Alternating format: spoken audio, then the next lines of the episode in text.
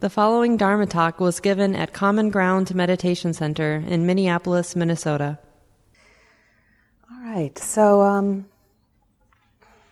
tonight, um, yeah, I just want to share with you my own explorations of dukkha. You know, I like to take these opportunities, you know, when I give a talk to really, you know, what did the Buddha have to say about dukkha and what is my experience with dukkha? So, um, so, dukkha, uh, one Pali translation is that it's incapable of satisfying. So, unsatisfactory, incapable of satisfying. And as we all know, it's the first of the Four Noble Truths. Um, and the Four Noble Truths are, of course, the, the, the central uh, teaching of the Buddha. And um, there's a quote that he has about, uh, you know, the footprint of the elephant is the largest of all footprints, and the footprints of all legged creatures can fit inside the footprint of the elephant. And the footprint of the elephant is the Four Noble Truths. All skillful means can exist inside the Four Noble Truths. So there is suffering, um, and there is a cause of suffering, there's an end of suffering, and there's a path out of suffering, which is the Eightfold Path. So, the way to practice the Four Noble Truths is to get really interested in our suffering. I always like Thich Nhat Hanh's image of holding our suffering like a, uh, a little sister or a little brother. We hold it close, we take care of it.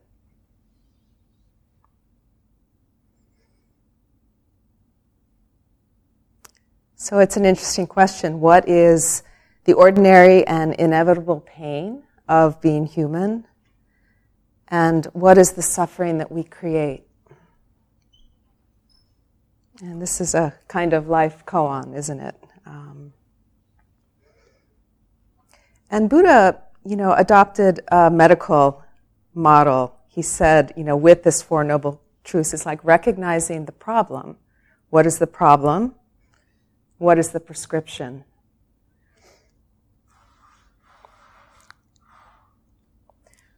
So the problem is suffering.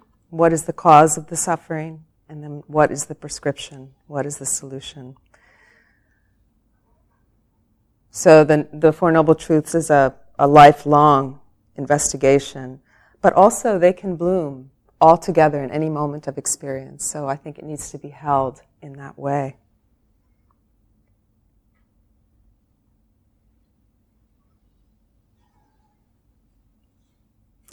So I thought it would be worthwhile bringing up the etymology of the word uh, dukkha, which is closely connected to the word sukha. Uh, dukkha, um, in a sense, meaning uh, bad, sukha, meaning bliss or happiness. The ka, the kha of both of those words, uh, means the hub of a wheel, the hub of a wheel. Uh, and the sukha is like it's good. The dukkha is it's bad, it's misaligned. So one definition of dukkha is a wheel out of true. It's in misalignment. Um, and I think it's useful to think it's, it's the understanding that isn't in alignment. And because the understanding isn't in alignment with the truth of how things are, we have a bumpy road on this misaligned wheel. And two, just to carry the metaphor one, one step further, what propels this wheel are the forces of hatred, the forces of ignorance, and the forces of greed. And they're depicted as three animals chasing each other's tail, kind of setting this wheel in motion.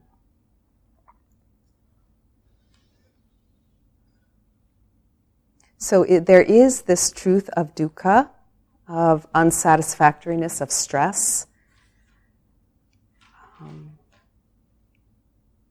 And it needs to be understood. So the first step, and I'm, I'm drawing now um, a lot from a wonderful uh, elaboration on the Four Noble Truths by um, Ajahn Sumedho. So I really recommend um, this famous kind of discourse on the Four Noble Truths that he offers. Um, so the first step is admitting uh, suffering into our consciousness. Um, and I think, you know, in a funny way, we can be reluctant to do that because it can feel like uh, suffering is a personal failure, you know. And I think even in Buddhist com- communities, maybe particularly in Buddhist communities, there can be a kind of shadow around that. Like, if we're suffering, you know, how are you identified? Or, you know, like whatever that thing might be, that sort of subtle shadow. So we need to admit it into our consciousness. Um, suffering is a condition of our birth, and what comes together separates, right? And we need to expect this. so the Buddha's words birth is suffering, aging is suffering, Sickness is suffering. Disassociation from the loved is suffering. Not to get what one wants is suffering.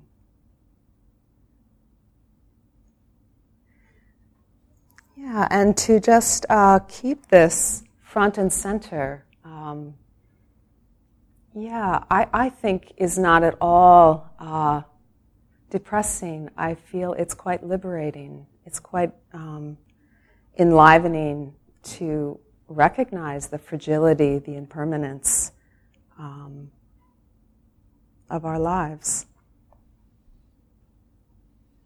And that can be the cause for us to live with more compassion and less delusion. And I really appreciate these remembrances that we've been chanting, which the Buddha said is the cause for the Eightfold Path to take birth are these remembrances. I'm the, the nature to die. I have not gone beyond aging. I'm sorry, I am of the nature to age. I have not gone beyond aging. I am of the nature to sicken. I have not gone beyond sickness. I am of the nature to die. I have not gone beyond dying.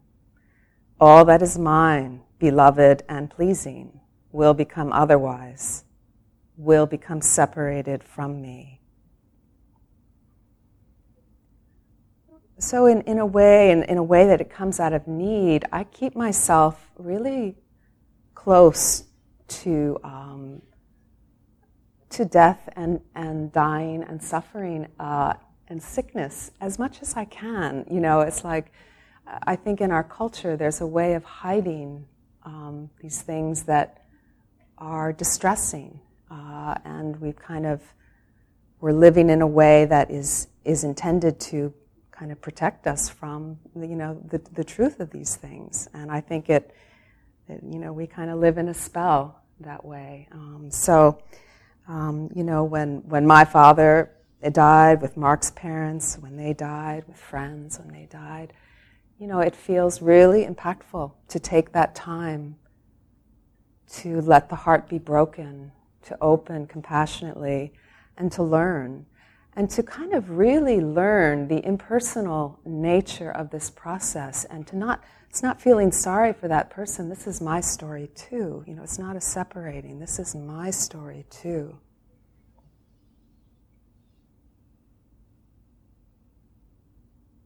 So awaking me from the spell that i am somehow exempt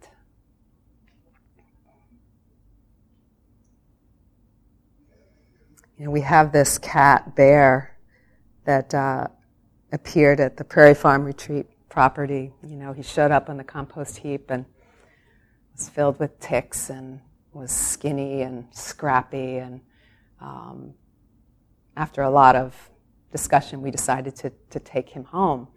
And uh, he's been kind of part of our household. And, and at first, um, uh,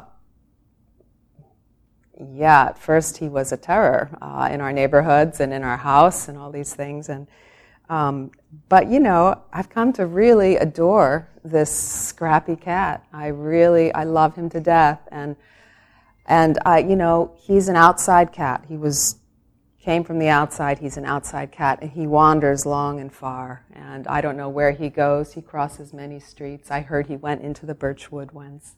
He is, he is a wandering cat. And every time I let him out, I, I feel it. You know, I feel the fragility. May you come back. I want you to come back, Bear. I know you might not, but I want you to, you know, and just, just sort of like just being sensitive to that feeling in the heart, to any clinging that can be let go of, but just like each time I let him out, I take it as a little lesson, you know. He might not come back, or I might not be back if he comes, you know, when he comes back, you know. I'm fragile too.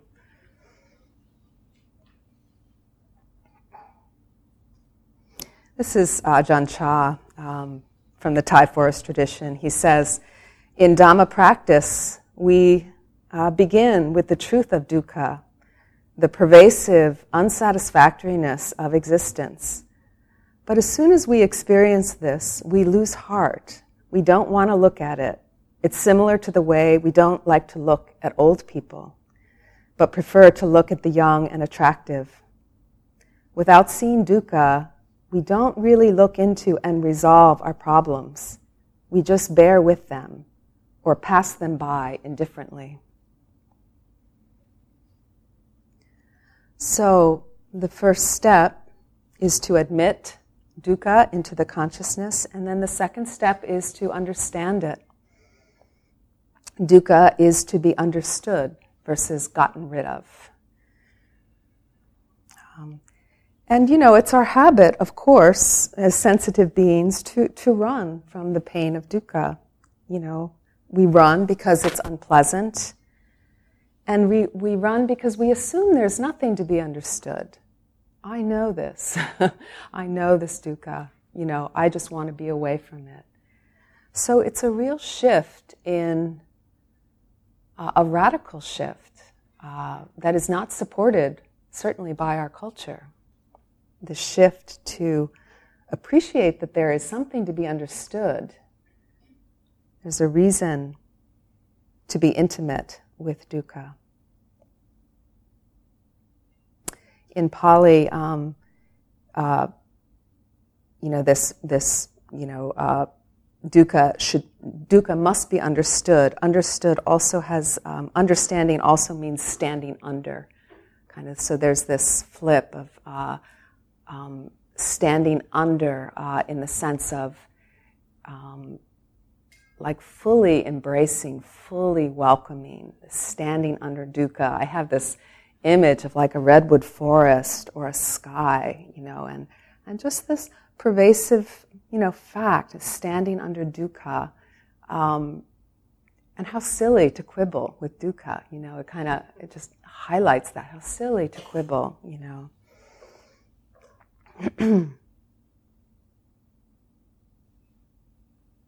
So, non resistance, that's an interesting word, non resistance. How to embrace.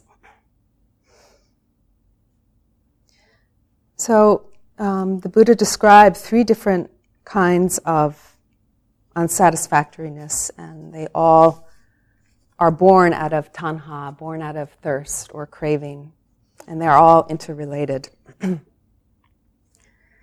Um, so if there's first the just the we'll call it the suffering of suffering, dukkha dukkha, um, which is um, you know as I was talking about before, just part of our contract of being born in this human body with sensitivity and uh, all the, the pain of mental pain, of physical pain, sickness, separation from things that we love and care about. This very ordinary, understandable dukkha, dukkha, dukkha.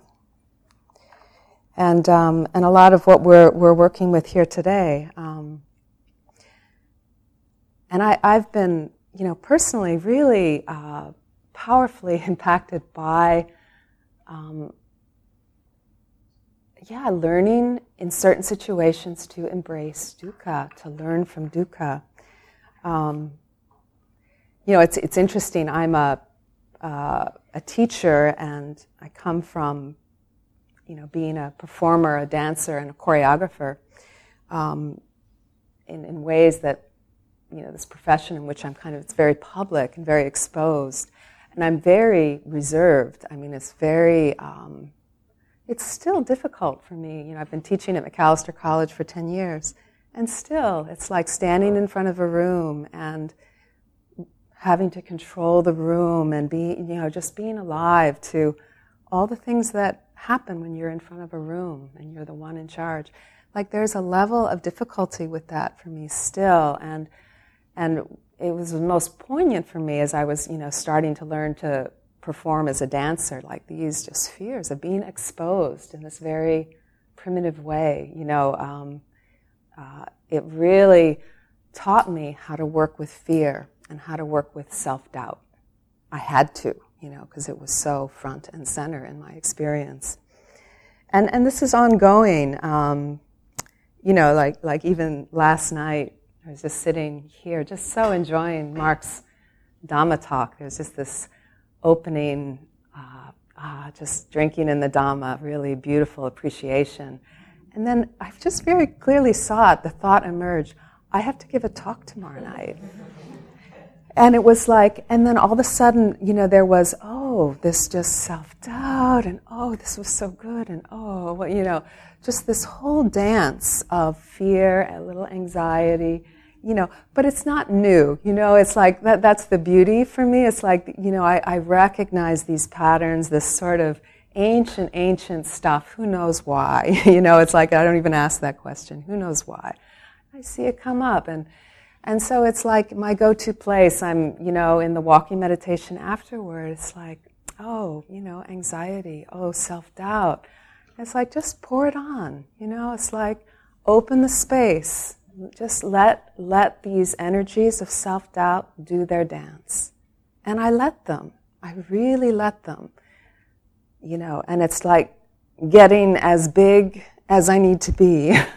Sorry, this makes me teary. To to really, um, yeah. Um, and so you know, and, and what's the, what's the protection? You know, how is it that that we're able to allow the space of non-resistance? You know, where suddenly there's so much space, there's there's no more friction in it. You know, there's safety so it, it, it's it's an interesting question, and like just this idea of abiding in the mind that knows the experience, the mind that's aware, um, and that's not tangled with the experience. So we have this available to us to be in that mind that's clear uh, and undisturbed. And, and I love the image of you know of uh, if, if we were to imagine that kind of mind, the metaphor of space, and we throw a brush of paint into the space, it doesn't land, right? Like the space, it just, it goes elsewhere. The space itself is undisturbed. And I think it's just a beautiful, um, uh, if we, if we haven't seen that, to look for that, to look for that in the experience, the part of the mind that's stable and can witness um, all the tangle. And it's not like we see it once, right? Like, so I had this walking meditation, very spacious, very, but that was my first thought when I woke up this morning. I have to give a talk, right? You know, there it is again. It's like, okay, boom, boom, you know, uh, you know, and sometimes I do resist. Sometimes, you know, it's like I don't have the wherewithal to kind of meet it, you know, and so it's just then we practice patience and we can have compassion. And this opening is a movement of the heart. It's a movement of compassion as opposed to a movement of hatred. Because we can hate these things about ourselves. We can hate our fear. We can hate our self doubt, you know. And it's really important to see if that's happening.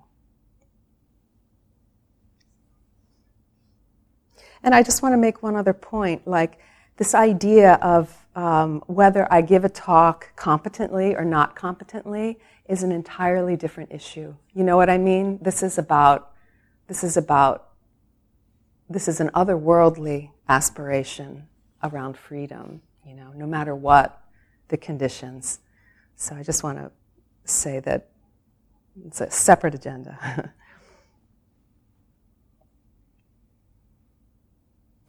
yeah. Um, so, so letting in these afflictive mind states, and I really like that little quote um, Mark gave to me this morning from U Tejaniya that we don't need to be afraid, right? We don't need to be afraid of our hatred, for instance. Like that's really important. You know, we we need to investigate it, and as long as we're afraid of all our pettiness, all our meanness, all the ways that we judge, right? We'll never, we'll never shine the light on it. It's like, that's not me. That's not happening. So I think we need to kind of understand that admitting all parts of ourselves, everything is included. Everything is included in our awareness. Uh, this is a a poem by Rumi. it's called The Guest House. He says, This being human is a guest house. Every morning, a new arrival, a joy, a depression, a meanness. Some momentary awareness comes as an unexpected visitor. Welcome and entertain them all, even if they are a crowd of sorrows who violently sweep your house, empty of its furniture Still, treat each guest honorably. He may be clearing you out for some new delight. The dark thought, the shame, the malice, meet them at the door laughing and invite them in. Be grateful for whatever comes because each has been sent as a guide from beyond.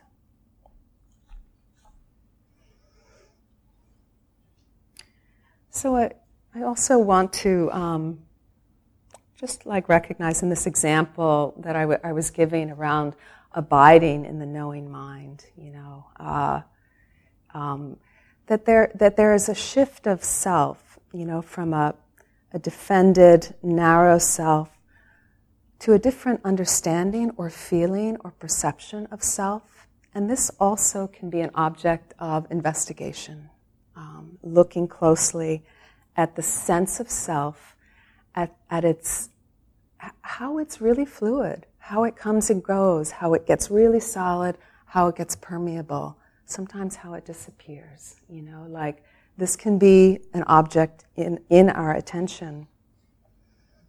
And I really appreciate uh, Thich Nhat Hanh's words and metaphor around, um, you know, the, the sense of a personal self. It's like a, it's like a wave cresting on the sea, right? It has a life but it's from the water, right? It's from this, it's this place that we share. Um, and he just says this beautifully. He says, when we look at the ocean, we see that each wave has a beginning and an end. A wave can be compared with other waves, and we can call it more or less beautiful, higher or lower, longer lasting or less long lasting. But if we look more deeply, we see that a wave is made of water. While living the life of a wave, the wave also lives the life of water. It would be sad if the waves did not know that it is water.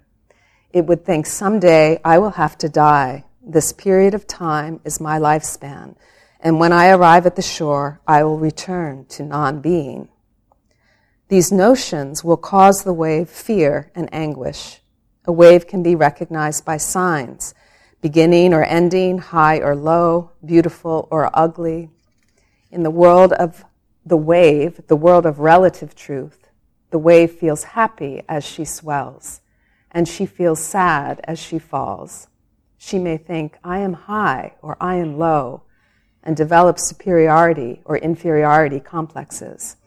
But in the world of the water, there are no signs, and when the wave touches her true nature, which is water, all of her complexes will cease and she will transcend birth and death. That's from Thich Nhat Hanh's The Heart of the Buddhist Teaching. And, and just one more quote um, from Krishnamurti. He says, It's the truth which liberates, not your efforts to be free. I think that's really interesting. Like, so our efforts need to be in seeing the truth, not in wishing to be free, you know? Aligning with the truth inside. this is not me, this is not mine, this I am not, this is not myself, the Buddha. So, all that, the first, first um, kind of suffering, dukkha, dukkha. Um, and then the second suffering, kind of suffering, is um, described as the suffering of impermanence. And um, this just points to the, the very accessible and ordinary fact that things that we want, things that we want to hold that are pleasurable, that are meaningful to us, will go away, you know, and they're suffering because, because it's unstable. And, and we, things that we don't like, things that cause us, uh, cause us discomfort, will eventually, we will have to come in contact with, we will experience. So it's this fragility of pleasure and unpleasure, this, this uh, um, impermanence of objects coming and going, pleasing, unpleasing. And, you know, and this is a little bit of an aside, but, you know, to, to recognize how kind of our honing device toward pleasure is such a powerful force, you know, in, um, in a motivating behavior. And there, there's that uh, metaphor of the of the bull with the ring in its nose that can be handled by an 80 pound boy, right? Because he can, uh, if, the, if the bull wanders away from um, where the boy intends, he can tug on the nose, and, and that pain, that pain keeps the bull in line. So a thousand pound bull will move through life like this, just to avoid the tug of pain. And so I think it's, it's kind of humbling, but I think it's useful to hold that image of ourselves like, you know, Waiting for that moment till I can have the brownie, you know, and then I eat it and then it's gone. And it's just like these, these things that can be really apparent or they can be really invisible, you know, and we can bring our attention to that. So the suffering of impermanence and this uh, pervasive suffering is the third category, which is sort of a, a more subtle um, form of suffering, um, which is a kind of background of discontent, a background of anxiety, of insecurity. Um, and this is based on just the nature of all conditioned phenomenon is unreliable. So this pervasive, quieter suffering, chronic suffering,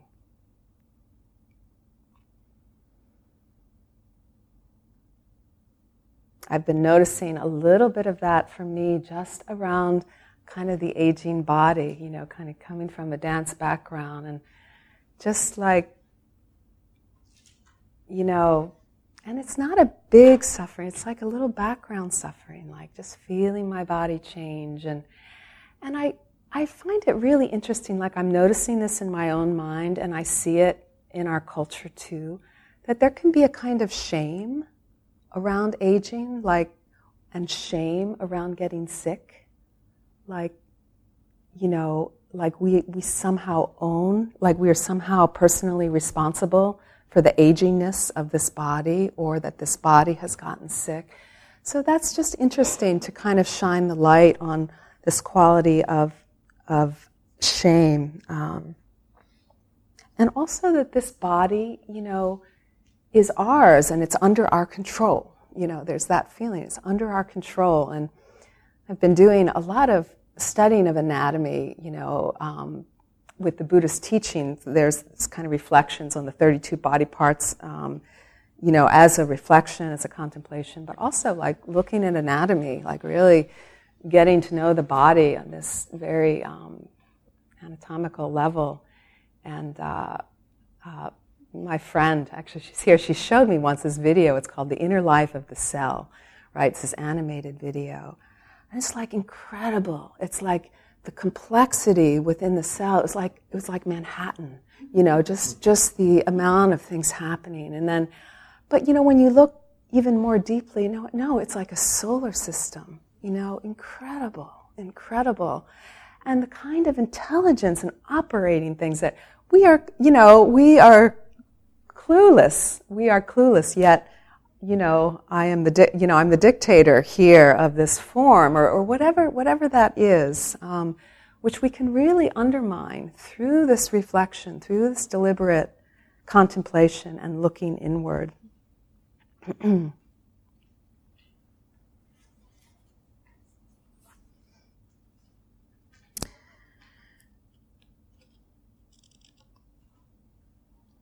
so, you know, in, with this hub, this misaligned wheel, one of the misalignments is not realizing the truth of impermanence.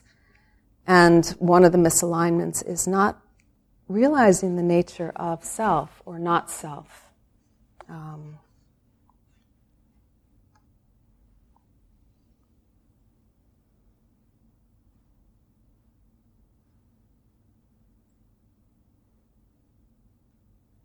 I found just a, another interesting thing I, I hadn't read before, just words of the Buddha, you know, about just this, you know, impersonal nature of, of our human cycles of our lives. And it's just, it's the earlier um, reflections, but just slightly reworded. He said, I am not the only one for whom what is subject to old age grows old. I am not the only one for whom what is subject to illness grows ill. I am not the only one for whom what is subject to death dies. I am not the only one for whom what is subject to destruction is destroyed. I am not the only one for whom what is subject to loss is lost. And I think, you know, when we face our illnesses, when we face our aging body, you know, we can hold that close. You know, this is, this is not a personal story.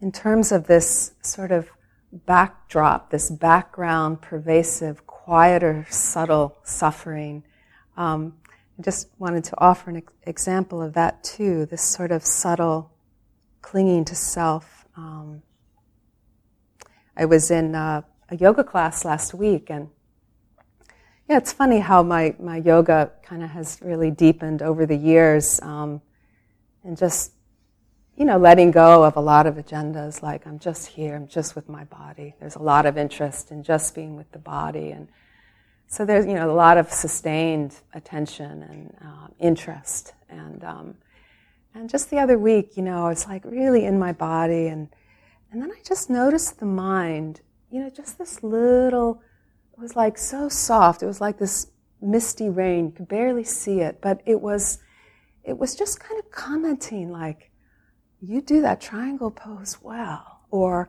feel how free, you know, your legs are when you do that. And look at the woman in front of you who just doesn't quite know where her pelvis is. And look, you know, and, and this is all fine. It's not an issue, right? It's just kind of what the mind does. But I also saw in that quality, there was a quality of slight, like clinging, like a quality of like, just something that was like a little suffering, just this, you know. And it, was, it wasn't even, it just interested me. And so I just kind of turned my attention, like just to these, this gentle narration going, going on in the background. And, you know, and I saw, oh yeah, this is just this way of separating this is this way of separating myself in this moment, this way of creating myself in this moment. I'm different from her, you know, because my body's here and her body's there, and and um, and just this subtle kind of little judgment, and it was just beautiful. And in the moment of like, I see you, you know, and there was a dropping away. You know, it was just a beautiful moment of release, and I could just feel this liberating quality of having seen this part of the mind. You know, at least in those moments, sort of a, a free fall a different experience, just, just to turn my attention, just to notice this was happening. And Thanissaro Bhikkhu, I, I, I, really love his, you know, he talks about all the different parts of our attention, and he, he, uh, he says skillful and less skillful members of the committee, you know, like different parts of the mind. Um, and so it was like, oh, in, in that moment, there was a skillful member of the committee that was interested in seeing, that was interested in wisdom, and turned the attention. Because sometimes there's a member of the committee that wants to feel a little puffed up. I'm a good yogi, you know, I'm going to feed that, right? So it's like seeing, seeing the multiplicity of committee members that, that live inside us.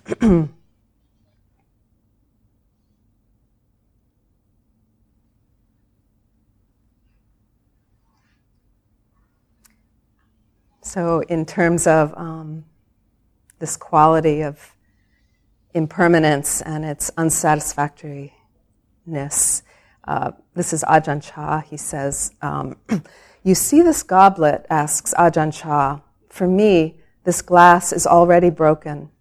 I enjoy it. I drink out of it. It holds my water admirably. Sometimes even reflecting the sun is beautiful, uh, in beautiful patterns. If I should tap it, it has a lovely ring to it. But when I put this glass on the shelf and the wind knocks it over, or my elbow brushes it off the table, and it falls to the ground and shatters, I say, Of course. When I understand that the glass is already broken, every moment is precious.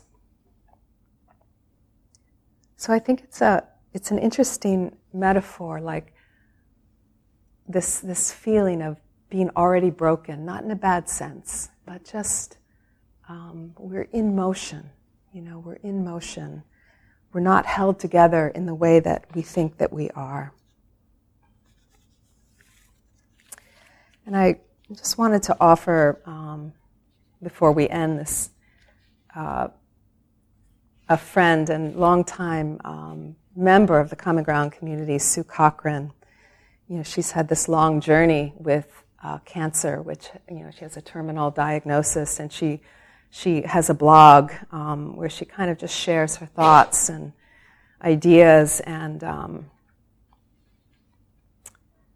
yeah and so I, I, was so moved by something that she said in her blog. I wanted to share it with you uh, and it's called um, kintsugi the golden joinery of love an ancient japanese art shows how to heal a broken life and these are her words on the uh, blog. So I was surprised and honored to be invited as a keynote speaker last month in Atlanta for an innovative national healthcare organization. A few years ago, my brother introduced me to his friend, the CEO of this company, via email. He is a remarkable leader and writer who follows my cancer journey with kindness and support. We agreed I would focus part of the talk on the terminal cancer diagnosis and how I stay positive, even joyful, despite this challenge. I knew the team was young, and I wanted, at the very least, to be interesting and, if possible, inspirational. I knew it was not going to be easy to simmer my life's journey and message into one hour. I had also just learned the cancer had advanced beyond my brain and bones into the liver and lungs. I sincerely was walking the walk and not just talking the talk, as they say in AA. And then she talks about, you know, just trying to find, you know, just the right theme. What, what was she going to offer? And, and then she says, um, it was then, surrounded by my beloved books, quotes, and poems, that I received the answer on how to put the pieces of the talk together Something a friend, uh, a friend told me in passing months earlier came to mind. She had mentioned an ancient Japanese method of repairing broken porcelain that uses gold to fill the cracks. I remember loving that idea immediately, more than Leonard Cohen's famous lyric, There's a crack in everything, and that is where the light comes in. For some reason, when I pictured being cracked up inside, I tended to feel a harsh wind coming in and not the light. This method of restoring breakage with gold is called kintsugi and translates as golden joinery. I did some quick research and discovered that kintsugi is an outgrowth of the Japanese philosophy of wabi sabi, which honors the beauty of imperfections. The kintsugi artisan uses gold or other precious metals mixed with epoxy to repair the broken piece. This method emphasizes rather than hides the breakage. The repaired piece is often considered even more beautiful than the original. Kintsugi embraces the breakage as part of the object's history. Instead of something unacceptable to be hidden or thrown away, this is the opposite of what I was taught. I learned that I was supposed to be perfect and that I must hide any imperfections. This belief is embedded in our culture. If something is broken, toss it out. If something is flawed, hide it. Kintsugi was the perfect metaphor for my talk on how I was able to find healing in a life that for a long time was not only cracked, but broken apart, and in a few places shattered beyond recognition.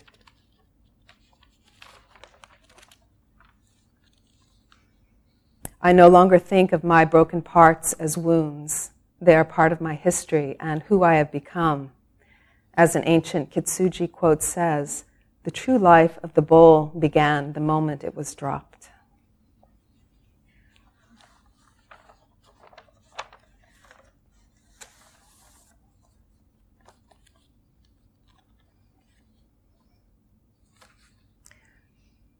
So I think um, I think we'll have a little bit of time for questions, but I wanted to do just a short few minute reflection together, like um, just a, a few minutes where um, I just would like us all just to choose to locate a stressor in our life right now. Like, what is, what is one stressor in our life that we want to reflect on? You know, maybe it's a, a chronic dukkha, maybe it's a loss.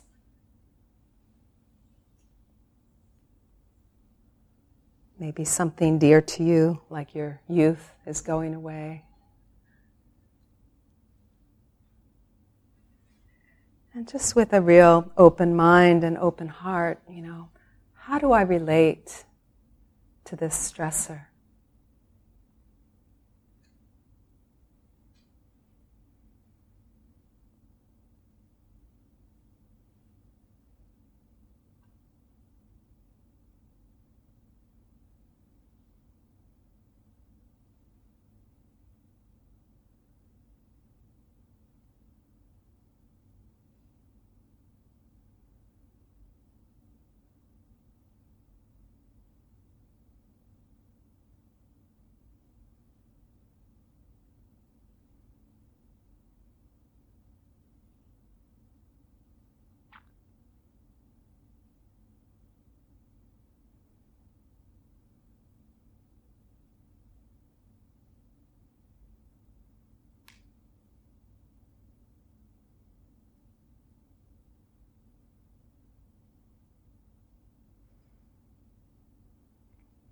And we can explore an intention, kind of calling on our wisdom, calling on our resources,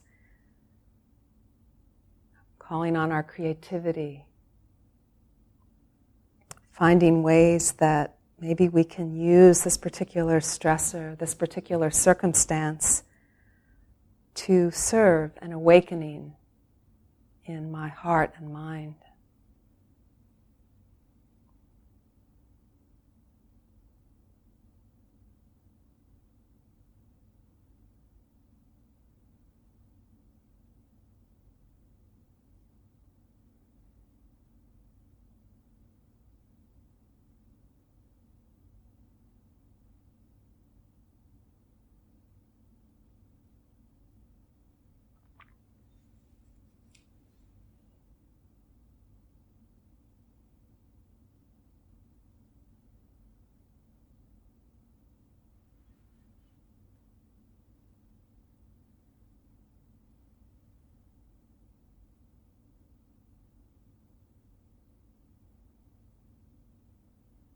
Okay, opening the eyes, coming back. All right. So, um, Q and A is that okay, or just okay? Yeah. So we have about um, ten minutes, and you know maybe we can just think of this as like a sharing time, or or if you know this brought up any questions for you that you'd like to um, address. Uh, um, I just had some some questions about that. Um, you talked about like the the place that's that's unmoved by by circumstance. I don't know. I don't remember yeah. the exact words mm-hmm. you used, but mm-hmm. um, and maybe this is getting impractically philosophical or in the weeds, but like, is is that the observer or is it an object that can be observed? And is the is the goal to become identified with that? Um, yeah, I realize it's sort of um, you know the way I worded that was. I think maybe the way I worded that was to abide in the space of knowing, like when is now in the space of knowing, which is a little bit not correct, you know, um, uh, in that way. So I think it's, um, yeah, I think, I think it's okay actually to identify with that. And I, it's not the final step, but I think it's okay. Um, um, and that, that can be explored too. Um, you know, how is Andrew, the space of knowing? You know, it's, it's interesting that this, this perception of self can be looked at in each of the aggregates, each of the five aggregates, these heaps, collections, like, is the self in the body? You know, is the self in my perceptions? Is the self in my mental activity? And is the self consciousness? You know? This talk, like all programs at Common Ground, is offered freely in the spirit of generosity. To learn more about Common Ground and its programs, or if you would like to donate, please visit our website www.commongroundmeditation.org.